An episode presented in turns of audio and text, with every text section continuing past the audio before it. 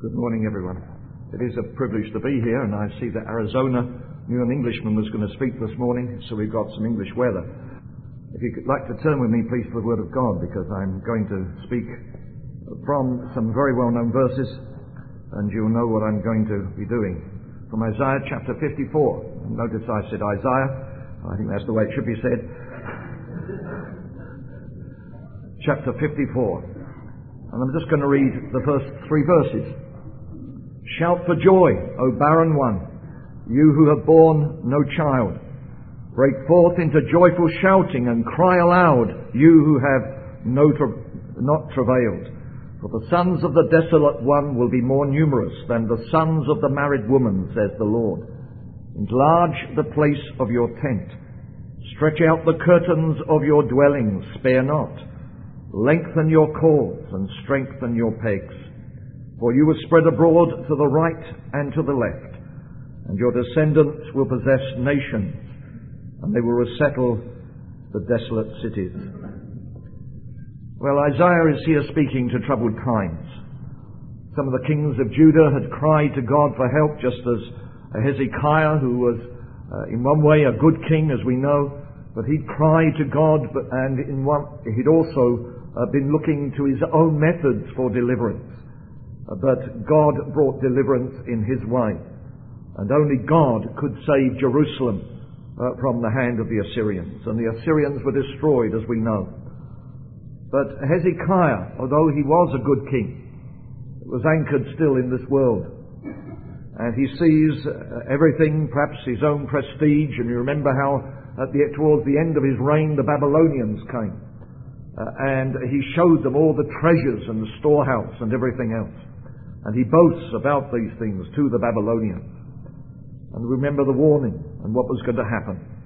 And Babylon, of course, became the great power and were the ones that conquered the Davidic kingdom in 597 BC. And then Jerusalem in 586. And this is the judgment that came upon the people of God in those days. They had sinned. They departed from following the Lord their God and from His word. The people were carried off into exile into Babylon. And in the second half of Isaiah, uh, we see the prophecy of taking place of what will happen in the future, the judgment coming upon Babylon itself. And then, of course, the great promise of the coming of the servant of the Lord, the Messiah. We see the restoration of God's people and the promise of this. And we enter into here in the second part of Isaiah into a world of great need. The people are depressed. The people are downhearted. The people are defeated. But God will, dis- will restore Israel and bring His truth to the nation. Not by human means, but by the promise of God and the power of God. And of course, what we have here is the great promise of Isaiah chapter 53 the suffering servant. We see this in the second part of Isaiah uh, and the promises concerning our Lord Jesus Christ. All of us have like sheep have gone astray. Each of us has turned to his own way. But the Lord has caused the iniquity of us all to fall upon him. And those great promises, the wonder of speaking of this great chapter that speaks of the suffering servant, the Lord Jesus, who dies for his people. And as a result of the suffering servant, the Christ, there are great blessings on all for whom the servant died. Well, here there are three commands as we come through here. Three commands. We are to be joyous. We are to rejoice. We are to sing. Shout for joy, O barren one. You born no child. Broke, break forth into joyful shouting. Cry aloud. Rejoice to sing this is what we're to be doing. The barren woman sings, as it were, here. She shouts joyfully in all of this. Not because she's ceased to be barren, but because the Lord has acted in his servant, the Messiah. The effect is that his children become her children. This is a new beginning, a supernatural beginning. This is the gathering of the people of God, the church, as a result of the death of the Christ, the suffering servant. This is not the work of man. It's not by what we do, but the mighty hand of God. We should therefore rejoice. Rejoice. We must secondly prepare for expected growth. Ex- prepare for expected growth. Enlarge the place of your tent. Stretch out the curtains of your dwelling. Spare not. Lengthen your cords and strengthen your pegs. Here is the picture of the people of God when they lived in tents. Of course, in the days of the patriarchs and in the wilderness, the people, and of course, would know of this uh, in the, uh, the Feast of Booths and Tabernacles. They knew about tents. And they were to make the tents larger. And the reason is given to them why they must do this. They must prepare for growth. Verse 3 For you will spread abroad to the right and to the left and your descendants will possess nations and will resettle the desolate cities. The picture then here is of the people of God from all the nations drawn together, and there must be preparation for extension and possession.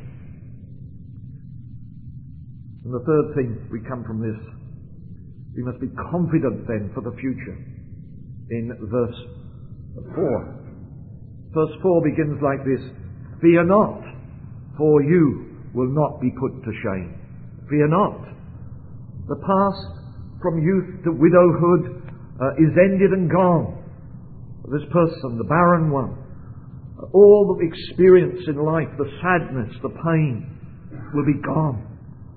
And the reason for this is to be found in the Lord. The promises to them uh, in verses 4 and 5 Neither feel humiliated, for you will not be disgraced, but you will forget the shame of your youth and the repro- reproach of your widowhood. You will remember no more, for your husband is your Maker, whose name is the Lord of hosts, and your Redeemer is the Holy One of Israel, who is called the God of all the earth. And this is the rejoicing, this is the future, this is the picture this is the confidence that we have, not in ourselves, but in our great God and who He is. His person, His name is the Lord of hosts, of all the hosts of heaven, all the greatness of our great God. He's the Redeemer, the Holy One of Israel, and He's called the God of all the earth. And oh, of course, as we as believers need again and again and again a vision of our great God and what He is doing. We must look unto Him. So the whole chapter goes on in chapter 54 to speak of an eternal covenant of peace that the Lord is establishing. Why? Because of what Christ has done, the Messiah, in chapter 53. Now, who are these people who have all these blessings that come upon them? And you go over into chapter 55 and you'll see them there. There is the call to the individual, the cry like of a street vendor in verses 1 and 2. Ho, everyone who thirsts, come to the waters. And you who have no money, come, buy and eat. Come, buy wine and milk without money and without cost. Why do you spend money for what is not bread, and your wages for what does not satisfy? Listen carefully to me, and eat what is good, and delight yourself in abundance. The free gift of God, the water of life. And we think of the woman at the well and our Saviour speaking to him, to her of the water of life. We come and we have it abundantly. We're called to listen then and receive. Verse 3 Incline your ear and come to me. Listen that you may live, and I will make an everlasting covenant with you, according to the faithful mercies shown to David called to listen and receive. The call then to repentance, the call, the gospel call. Behold, I have made him a witness. Goes on in this. In verse 6, seek the Lord while he may be found. Call upon him while he is near. Let the wicked forsake his way and the unrighteous man his thoughts, and let him return to the Lord, and he will have compassion on him and to our God. You see, the command of the gospel, the call to repentance, the promise of forgiveness, abundantly pardoning, and God is the one who will accomplish his purposes. Look at this in verse 11. So shall my word be which goes forth from my mouth. It shall not return to me empty, without accomplishing what I desire, and without succeeding in the matter for which I sent it. I've been given 30 minutes, so I've gone very quickly over a portion of Scripture which we could have spent all morning on. So great is it, and so magnificent and wonderful. This is the Word of God. This is the gospel. Christ our Saviour, who has come, come into this world and has redeemed a people unto himself. The cry to go out and see the vision, to strengthen it, uh, the tent, to lengthen the stakes, to spread it out, to listen what we're going to, what's going to happen and see what God is doing. And the great call we have the call to people to turn unto Him, to repent of their sins, and He will abundantly pardon them. These things were not just written for Isaiah's day. They're for all time placed in Holy Scripture and are for us, His people. They are the promises of the Saviour, the Redeemer. And we have the same message. This is the evangelical prophet preaching here. And the Lord Jesus has come we look back upon this, we see this. This was the promise, and He has come, He's died, and He's risen again, and He is alive forevermore, and He's seated at the right hand of power. This is our Lord Jesus. God is beginning and has done a new thing, and we're in that new thing. But as you know, those verses I read at the beginning, William Carey preached on those verses.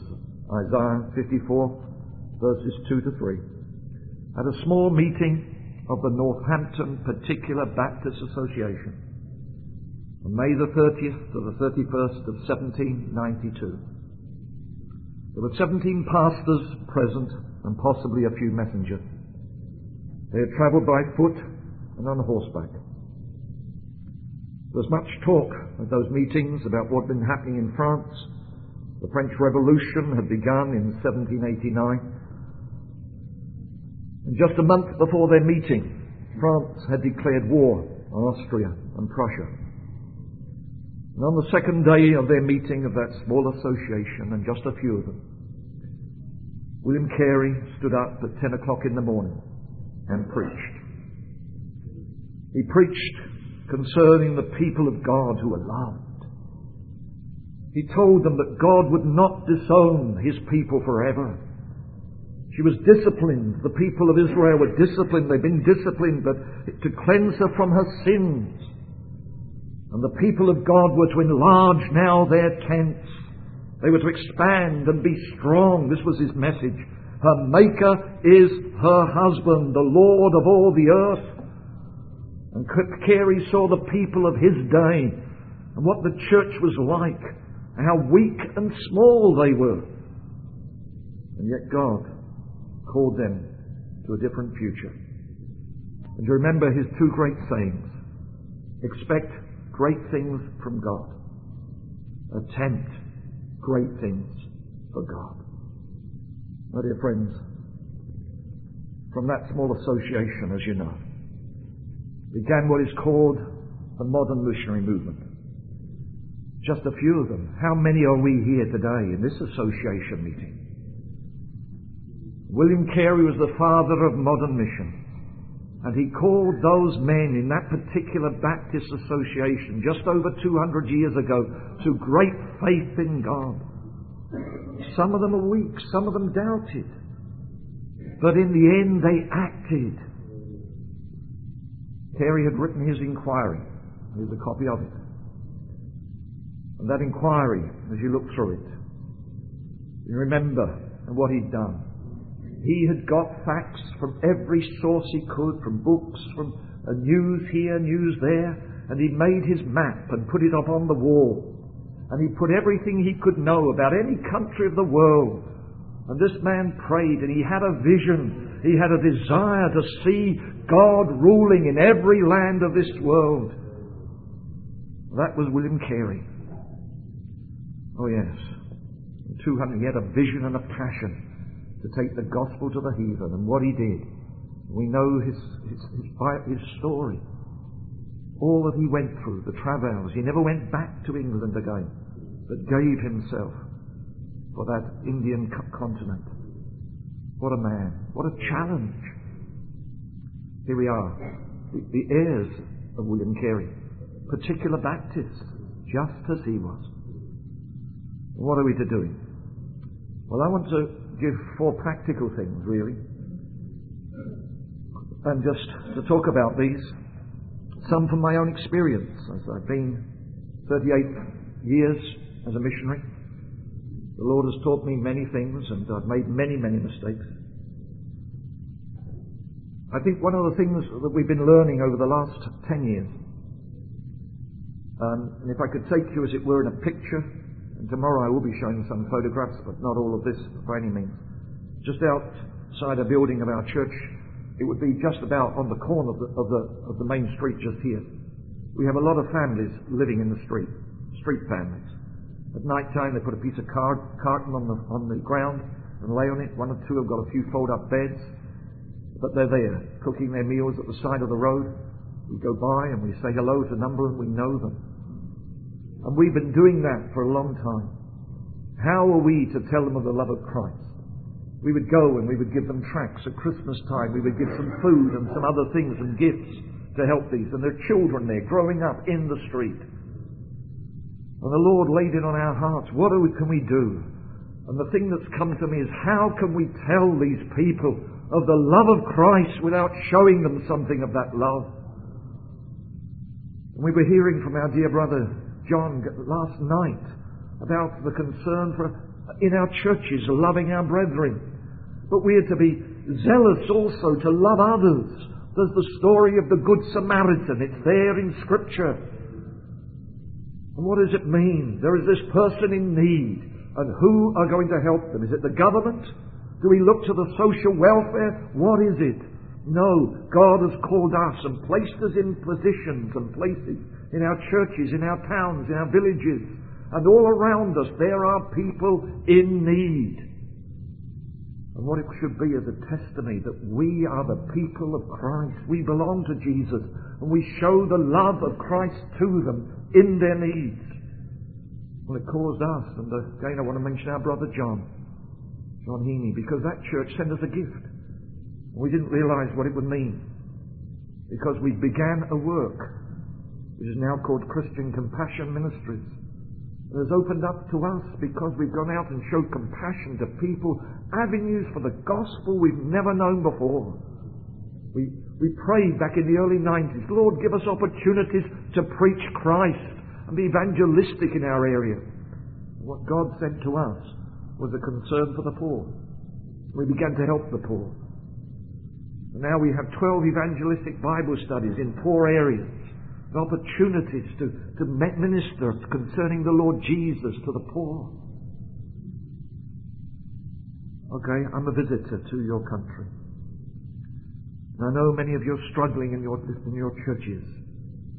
But I wonder if we're really looking to see where there are opportunities in our town, in our village, of people in need, a shut-in, an old lady who can't dig her garden, somebody who's never painted the house for so many years, would it be good for some, a couple of the men to go along and just offer to do some decorating outside and to paint the outside or to do the garden, cut the lawn, do something? If we can show, and would, what a testimony would be, that church, they help people. They're concerned. They love. And surely that is what it must be. We must love. All we got, as our dear brother was just saying, Don, was that tension all the time. And we've had this tension. The tension, are we going to get caught up into social action and forget the gospel? No, we must always remember we have to tell about Jesus. But we've got that tension and we're to live with that tension. But we see that tension in Scripture. We're to be zealous for good works. Let your light so shine before men that they may see your good works and glorify your Father who is in heaven, not us, but Him. Love your neighbor as yourselves. It's here, is it not? Oh, yes. So I'd like to challenge us all that we've got to look carefully again. How can we help our neighborhood, our community? How can we love the people around us? Those people in their noise and, their, and the way they live, those wicked people, how can we show them something of the love of Jesus? That's the first thing. The second thing I've got is some, just some practical things concerning foreign missions. We need to be involved, and I know many of you are. It's good to see, uh, like maps on the wall and pictures of missionaries, and I, I agree. And, and I know many of you are praying for missions in foreign lands, and you are supporting. It's good to see, and I've known and I've been concerned and prayed for the work of the RBMS over the years, and it's been good to see all of that. But I want to encourage you even further to be more involved in your churches. Encourage your members, if, and I would like to say this. I think it's good for each church to concentrate on one or two missionaries, not to spread yourself so thin that you're praying for 20 missionaries, but to concentrate on one or two. And it, may, it surely must be that the, at the ABCA not all of you concentrate on this missionary or that, but surely spread all those missionaries around the churches that you have and concentrate on them. Get your members then to start writing to them, not expecting replies, but to write to them and encourage them with maybe weekly letters to say, We're praying for you, we're with you, and encourage the missionaries to write very regularly to the churches to give them news, at least once a month. Circulate the prayer letters around the congregation. Be involved very much in those missionaries who you support. And I believe you should then send your elder to visit them sometime, that missionary, so that he can see, the pastor can see for himself what, and come back and report this.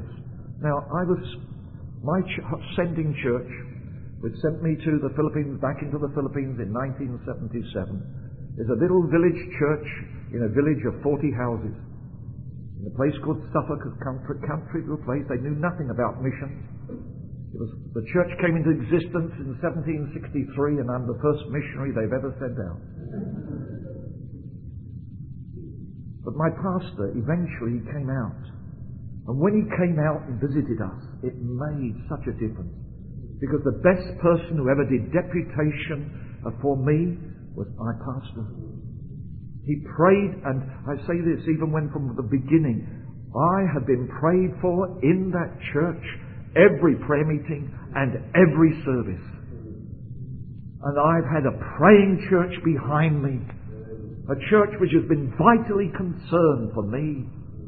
And I felt that. My dear pastor went to be with Christ last year. And I said, Who's going to pray for me like he did? You see, you pastors, you pray for that missionary, the one you're supporting. Perhaps it be someone from your church you sent out, but someone, you're right behind them and with them. And oh, what it means. Now, when you do begin to pray, at churches like that, there's always the danger that you might lose your pastor because he might end up uh, going out as a missionary. And it's interesting, in the UK, we've had a number of men who've been pastors, men in their 40s, who then have been called to go to foreign fields to preach the gospel. And surely it's the best men that we should send. I'd like to encourage, and we saw it in Don's video, that quite a number of people have been out to visit him. I'd like to try and encourage you that. It may not work in every situation, but I would like to encourage you to send your young people for visits to foreign mission fields. Not for just a two week vacation, but to go there and get their hands dirty for two or three months. To help, perhaps it is, uh, to do some work decorating in the church building or doing something with the young people that they can be, even if it's a foreign language. We have, I've encouraged this because we initially we had some problems, but we've seen it happen. And we're constantly having visitors. Now we are probably able, better than many uh, situations, to take visitors. But it has strengthened, particularly our association with the, their church. These young people come back, they get a completely dis- new perspective on life, I believe. One of the things I, I, I seem to feel about in North America is because you're such a vast country, you tend to be not so knowledgeable of other lands. I almost want to ask my put my hand up here and say, how many of you have ever visited another nation besides Canada or the United States? And probably not a vast number of you have ever been outside the United States. But you see, to, for your young people to go not just a week down to Mexico, but to go and spend several months in a foreign land, to get a taste of a different culture, and, the, and when they come back and they can share it with you, with you, their parents, uh, with their church, I believe that will strengthen you too in the work of missions. It will give you a different vision and a different knowledge. And I will encourage the RBMS uh, to encourage you in this area of getting your young people to go to foreign countries and visit missionaries who are able to take them. We need to continue to pray in our prayer meetings. And one of the prayers we're always to pray is pray therefore the Lord of the harvest to send forth labourers into his harvest. And that should be a prayer which is constantly on our lips. Not once a year or when we have a missionary come, but it should be a prayer, I believe, in our prayer meetings, that the Lord will raise up people go. The third thing, I've been talking about basically what you're to do as a church. I'd like to now talk about something which came up yesterday. Are we seeking to train men in our congregations? And it's come up in this particular con- this meetings, and I'm very pleased to see it. My dear brother Fred Malone mentioned this earlier, of having a man men come in to his own congregation and are we seeking to train men in our congregations? Now, I put it like this. Um, sometimes that I think this has happened, that we wait and we're too holding back. We've got such a vision of men. We, the, the, the view of the ministry is very high, and it's rightly should be. But not all of our men in our congregation will become pastors. But that doesn't mean to say that there are men in our congregation who cannot teach. And I think we should begin to give opportunities, particularly to our young men, to train them, to give them an opportunity to, to work and help in the Sunday school. It may be to try them in a Sunday school class. And to, and to give little opportunities like this. We have a young man who's now with us uh, from England, a man called Matthew. He's 26. He's now back as a missionary working with us. And one of the things he said about his own church, which is a very good Reformed Baptist church in the United Kingdom, that he didn't find there were the opportunities given to him as a young man to bring him along. And he had a desire in his heart, but there was no real recognition or you know, drawing him forward in that way. Okay, young men are often immature, they need guidance, they need help, but they need to be encouraged to become involved Give them little opportunities. Give them more in your church. And with a wise pastor to come alongside to counsel them and help them, you may be surprised at what will take place. We've seen this in our own congregation over the years. Now we're blessed and we're more, we are different, I expect, in many ways than many of the congregations here. We have 32 men. And of those 32 men, 18 are able to preach and teach. Now, we are different in many ways, and I don't expect that to take place in every church. But we have given opportunities over the years. We've encouraged men. And it was something that just developed. You know, without direction, but it has. And that's why we were able to have 12 Bible studies. We have men, not one man. I don't do it. We have men who are able to do this. Now, some of those men would never be pastors. We have one man, his wife is not even converted. But he takes a Bible study. He actually goes off for seven hours to a trip down to the south and helps in a little uh, emerging back, Reformed Baptist church. He helps there. He would never be in the ministry as a pastor because he's disqualified. But that doesn't disqualify him to minister as, as a member of the church. Oh, yes. Are we seeking to train men in our congregation? My 30 minutes is almost up. Vision. Vision. What would Carey had a vision. And I think that, above all, is what we should also have. We should pray that God would give us something like William Carey. Expect great things from God. Do we? And I must admit, I feel so weak and so often not believing. Attempt great things for God, and that's what William Carey did. We, we can't even really enter into what it meant for Carey. The problems he had with his dear wife, but getting on a boat and going to India with all the opposition that he faced when he got there. That it was attempt great things for God. We look back and we read about William Carey, the father of modern mission. We look, we think of those early missionaries. We think of Judson going to Burma and all he faced. Look what they did. Look at their vision, their concern. You think of the missionaries who went to West Africa. And you know the expected lifespan of a missionary going to West Africa was two years. We have it so comfortable today. We get on our airplanes and we sit back, and when we get there, it's so easy. But we need to have a vision, a passion to see souls saved, churches planted, churches established. And we know today how, how little of the real, true gospel is being preached here in, America, in North America and throughout the world. Sadly, all these things which you are not happy with happening around you in churches around you are being exported to every country of the world. And we need to preach the gospel of Jesus Christ. We need to see these things. Oh, yes, I know we're concerned with finances, and I can understand the financial committee. Let us remember that our Father owns the cattle on a thousand hills and the gold in every mine. And we are to look and see and what He sees and what He's doing. And He is building His church, and the gates of hell will not prevail against Him. And you at ARBCA have been given a task. You've been given this as an association, just as I believe, like Carey, that little association in Northampton, how small they were.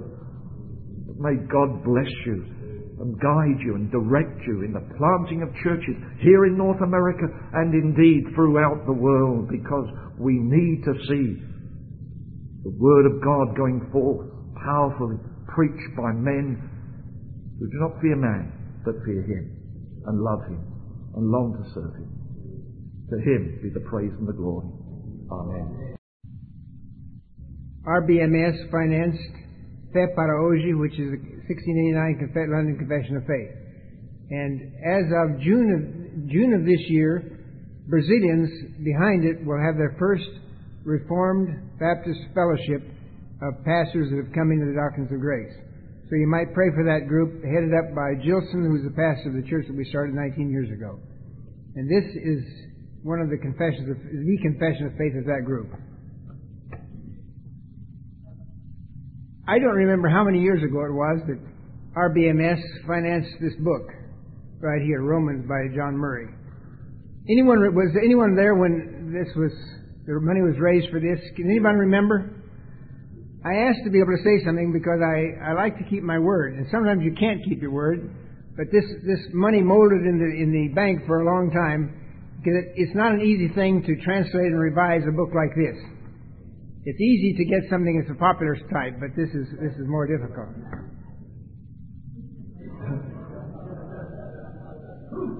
Proof. Already there have been several thousand that have gone out. We were able to publish 5,000 because of the gift that RBMS made, or ARBCA now. So we want to thank you. And we publish a magazine for five years. We've been putting out a 20,000 copies of this magazine, Faith for Today, the faith once delivered to the saints. And this particular, I didn't even realize I had this, cover, this copy with me, but there are two names on the back with articles, and one of them is by James Renihan. You've probably heard of him. And the other one is Samuel Waldron. This happened, this was in 2000. So you might pray, this is, I was in the, remember the Second World War when the bombarding was, bombs opened the front? Well, this we're using as a bombardment, bombardment to go in. We're sending this to thousands of pastors that don't hold the doctrines of grace, and I just wish I could share with you some of the letters that I get from these men. We now have a, a, a monthly newsletter that goes out to over 5,000 in Brazil. Pray for us as we reach, we're, we've been five years, this will be our fifth year in Mozambique with a conference. We had 170 there last year. And it's interesting that the major- majority of them were charismatics, but you should read some of the letters that we get from these charismatics that are beginning to see the doctrines of grace and thrilled by in it. Then in Portugal, we, this will be our fourth, fourth conference, and we pray that you, the Lord will lead and bless. It is not an easy country. It's a Catholic country, a traditional tra- Catholic country, and to break away from a family, the families are all close, and for somebody to break away, it's very difficult. But we'll have two speakers there this year, both Brazilians, and uh, pray for that conference. This last year we had 1,200 at our Brazilian conference, and uh, this year I don't know how many we'll have because we haven't. We've through the influence of our literature, the Presbyterians have started a conference that's kind of breaking away from the from the liberal wing of the, Presbyterian Church, and now with the with the Baptist conference setting up, ours basically you might consider we're we're a banner of truth that has this 1689 Confession of Faith. So we're having we're reaching out. We have a Methodist speaker this year who's a Whitefieldian Methodist, and you might pray that we'll get Methodists to come out. Our goal is to we're trying to get addresses of, of Assemblies of God pastors because that's the largest denomination in Brazil. And why not have these assemblies of God men, many of them are true servants of God, they're just off the track a little bit. But I tell you, many of them know Christ and they're it in their lives. Just covet your prayers, and I won't take any more time. Thank you very much. Thank you. It is a great delight to be back with you. I was here three years ago at the last GA. Nice to see the faces and enjoy a new fellowship with you. Let me first thank the elders at Worcester, Massachusetts for their support and involvement in our work in Clonmel. And then let me extend that word of gratitude to those of you who are taking up the book cause, the sending of uh, books to various uh, ministers across the country. Our country is small. You, we, we are next to a little island that's bigger than ours. And sometimes our little island can be ignored. Our country is shaped like that. If you are an Ulsterman, that hand will be very significant. This illustration is lost on the most of you. This is the northern part of our country. Six counties up here, commonly referred to as Ulster, and then you've got 26 counties down here. We're about here in the middle uh, south in a place called Clonmel in the county of Tipperary. Uh, Barbara is my wife, and we have two boys, Timothy and Simon. We've been there for 17 years, and uh, we have 14 in membership. On a Sunday morning, we may have 35, 40 people on the Lord's Day. It's similar to many of the reports we got over the last couple of days. I feel an affinity with some of the smaller works, and uh, I'm mutually encouraged when I hear them talk of their struggles that we ourselves share in ours. A different place, same struggles. Um, there's been an influx of South Africans. South Africa, as you know, is going through a difficult time. There are more white farmers been killed in South Africa than in Zimbabwe. And uh, the, um, there are numerous South Africans leaving, and they're coming and they're filling all over the country. There are little clumps of South African believers. Some of them need a lot of help. Um, sometimes you'd like some normal people. I don't mean that rudely. We're all abnormal. We're all uh, flawed. We have this treasure in earthen vessels. We are all cracked pots. but in some pots you see the cracks a little more. Speak for yourself. um, we have a radio ministry uh, in a population of about 26,000 people. We have the Roman Catholic one Sunday, the Anglican vicar the next, and you have me on a Sunday morning. If you've got internet, you can get me on Tipp FM, www.tippfm, at half past eight on a Sunday morning. That may not seem much to you, but you can get in your car, put on your radio, and get every sort of uh, Christian uh, ministry. In our part of the world, it ain't like that. And we are a tiny congregation in Clonmel. And the fact that we, as uh, the Prince of Egypt said in the movie The Prince of Egypt, we play with the big boys now. The priest, the vicar, and I. We don't share the same program. That has been suggested, it hasn't happened. Um, but I have a half an hour every third Sunday to preach unrestrained anything I wish. we've gone through Mark's Gospel. We have um, written to people. We, we have announced if folk want questions answered, write them in. Nobody has written. So I thought it best to ask the questions they should be asking. And I've answered them for them. Um, that's the radio work. We have we have a children's work, not a children's work. Um, we don't have in our morning service the we have the practice where the younger primary school kids left and went to Sunday school. Uh, we stop that now, so we give out six questions based on the sermon that the kids have to answer while the sermon has been um, delivered. And then if the parents are anywhere uh, willing to discuss it over lunch when they get home. I've been pleading with them to do that. It hasn't happened yet, but we persist in our practice. As a, as a, as a consequence, we now have a little youth, not a youth, it's a primary school again on a Friday night, and it's twofold. We do a Bible study for half an hour and they play games for half an hour. One of the reasons why I do this is because we are so few in our part of the world. Ireland is a matriarchal society with a monolithic culture. To be different is very, very difficult. For us, it may not be too hard, but for children coming up through school into secondary school with all their friends and the peer pressures and the paganism, the pressures are quite intense. If in this means we can maintain a core group of young people who at least have something that, they, that if, they come to faith, they have others who may be able to help them. So we do that on a Friday night, and we have seen three unchurched children come along uh, to that. That's also been an encouragement. Um, because we are a matriarchal society, as you would know, being a Roman Catholic country, and Mary given the prominence that she is, our men are not men.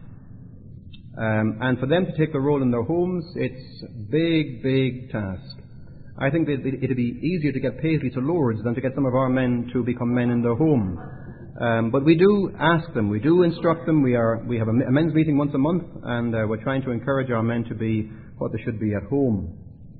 Um, it, this year has been a good year, um, and it's also been a bad year. This is the first time. Yeah, I'm, I'm, I'm, I'm almost done.